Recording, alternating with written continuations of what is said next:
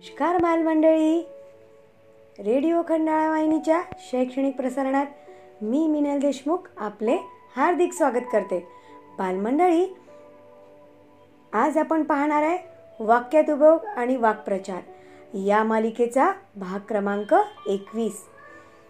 तुम्हाला माहीतच आहे की आज या भागापासून आपण इयत्ता सहावीच्या मराठीच्या पाठ्यपुस्तकातील वाक्प्रचार आणि वाक्यात उपयोगांना सुरुवात करणार आहोत.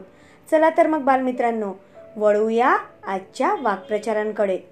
पहिला वाक्प्रचार आहे बालमित्रांनो आपले हे जे वाक्प्रचार आहेत ते आहेत पाठ क्रमांक दोन. सायकल म्हण म्हणते मी आहे ना?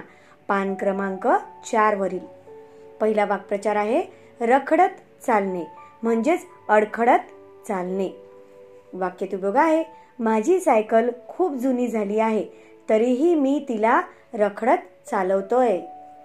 नंतरचा वाक्प्रचार आहे धडा शिकणे म्हणजेच बोध घेणे. वाक्यात उपयोग आहे आजच्या या कोरोना विषाणूच्या संसर्गाच्या काळात लोकांनी स्वच्छतेचा धडा शिकणे आवश्यक आहे. नंतरचा वाक्प्रचार आहे हातभार लावणे म्हणजेच मदत करणे किंवा सहकार्य करणे. वाक्यात उपयोग आहे स्वच्छता अभियानामध्ये सर्वांनी हातभार लावला. तर बालमित्रांनो हे होते आपले आजचे वाक्य वाक्प्रचार आणि त्यांचे वाक्यात उपयोग हे वाक्प्रचार त्यांचे अर्थ नीट वहीत लिहायचे आणि वाक्यात उपयोग स्वतःच्या कल्पनाशक्तीचा वापर करून करून पाहायचे.